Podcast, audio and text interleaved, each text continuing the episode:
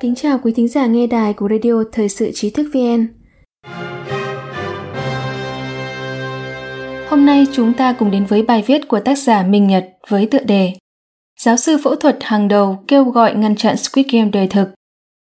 Ngày 24 tháng 10 vừa qua, The Daily Mail đưa tin, giáo sư Russell Strong, một chuyên gia phẫu thuật hàng đầu của Úc, đã lên tiếng cảnh báo các bệnh viện và trường đại học trên thế giới ngừng đào tạo các bác sĩ phẫu thuật ghép tạng Trung Quốc nói riêng và các bác sĩ phẫu thuật Trung Quốc nói chung, vì họ có thể tham gia vào hoặc tìm cách che giấu tội ác cưỡng bức thu hoạch nội tạng do Đảng Cộng sản Trung Quốc hậu thuẫn.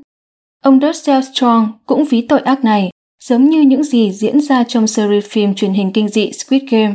nhưng đây là phiên bản đời thực. Giáo sư Russell Strong là một bác sĩ nổi tiếng thế giới chuyên về phẫu thuật gan cũng là bác sĩ thực hiện thành công ca ghép gan đầu tiên tại Úc vào năm 1985. Ông từng được nữ hoàng Elizabeth trao huân chương vinh dự của Anh Quốc vào năm 1987 và nhận được huân chương vinh dự cao quý nhất của Úc vào năm 2001.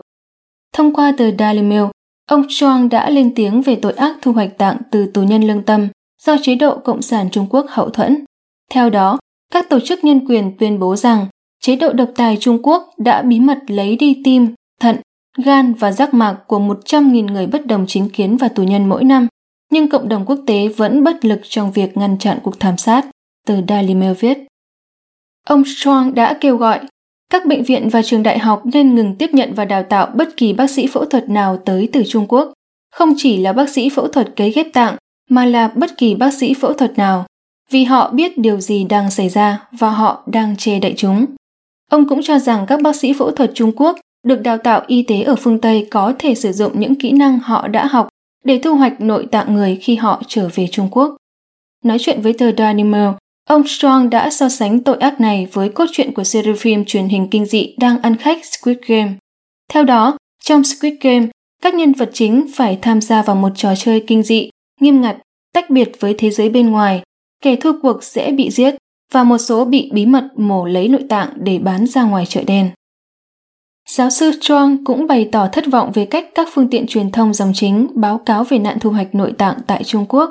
Tôi cho rằng các phương tiện truyền thông dòng chính đã thực sự thất bại trong việc đưa tin về những hành động tàn bạo đang diễn ra và đã không kết nối được thế giới tự do với các nạn nhân của nạn cưỡng bức thu hoạch nội tạng ở Trung Quốc. Ông nói, tất cả đều liên quan đến tiền, đó là tiền thay vì nhân quyền. Việc vi phạm nhân quyền ở Trung Quốc là một điều kỳ lạ. Đã đến lúc chúng ta, những người Úc, phải thức tỉnh và ngừng quỳ lại Trung Quốc. Trong những tháng gần đây, cộng đồng quốc tế ngày càng lên tiếng mạnh mẽ hơn về tội ác thu hoạch nội tạng tại Trung Quốc do Đảng Cộng sản Trung Quốc hậu thuẫn. Trước đó vào tháng 6, hơn 10 đặc phái viên của Văn phòng Cao ủy Nhân quyền Liên Hợp Quốc đã lên tiếng về việc chế độ Trung Quốc nhắm mục tiêu vào các nhóm dân tộc thiểu số hoặc tôn giáo thiểu số bị giam giữ để cưỡng bức thu hoạch nội tạng. Các chuyên gia nhân quyền của Liên Hợp Quốc cho biết họ vô cùng lo lắng trước các báo cáo về cáo buộc thu hoạch nội tạng nhắm vào các nhóm thiểu số, bao gồm người tập Pháp Luân Công, người Duy Ngô Nhĩ, người Tây Tạng, người Hồi giáo và Kitô hữu đang bị giam giữ ở Trung Quốc. Theo ước tính của các nhà hoạt động nhân quyền và các báo cáo điều tra độc lập, ngành công nghiệp cưỡng bức thu hoạch nội tạng tại Trung Quốc thu về khoảng 1 tỷ đô la mỗi năm, với số nạn nhân là 60.000 đến 100.000 người mỗi năm. Quý thính giả có thể truy cập vào trang web trí thức vn.org hoặc tải ứng dụng mobile trí thức vn để đọc được nhiều bài viết của chúng tôi hơn. Một lần nữa, xin cảm ơn quý vị đã đồng hành cùng trí thức vn. Đừng quên nhấn subscribe đăng ký kênh của chúng tôi và để lại bình luận ở bên dưới. Xin chào và hẹn gặp lại!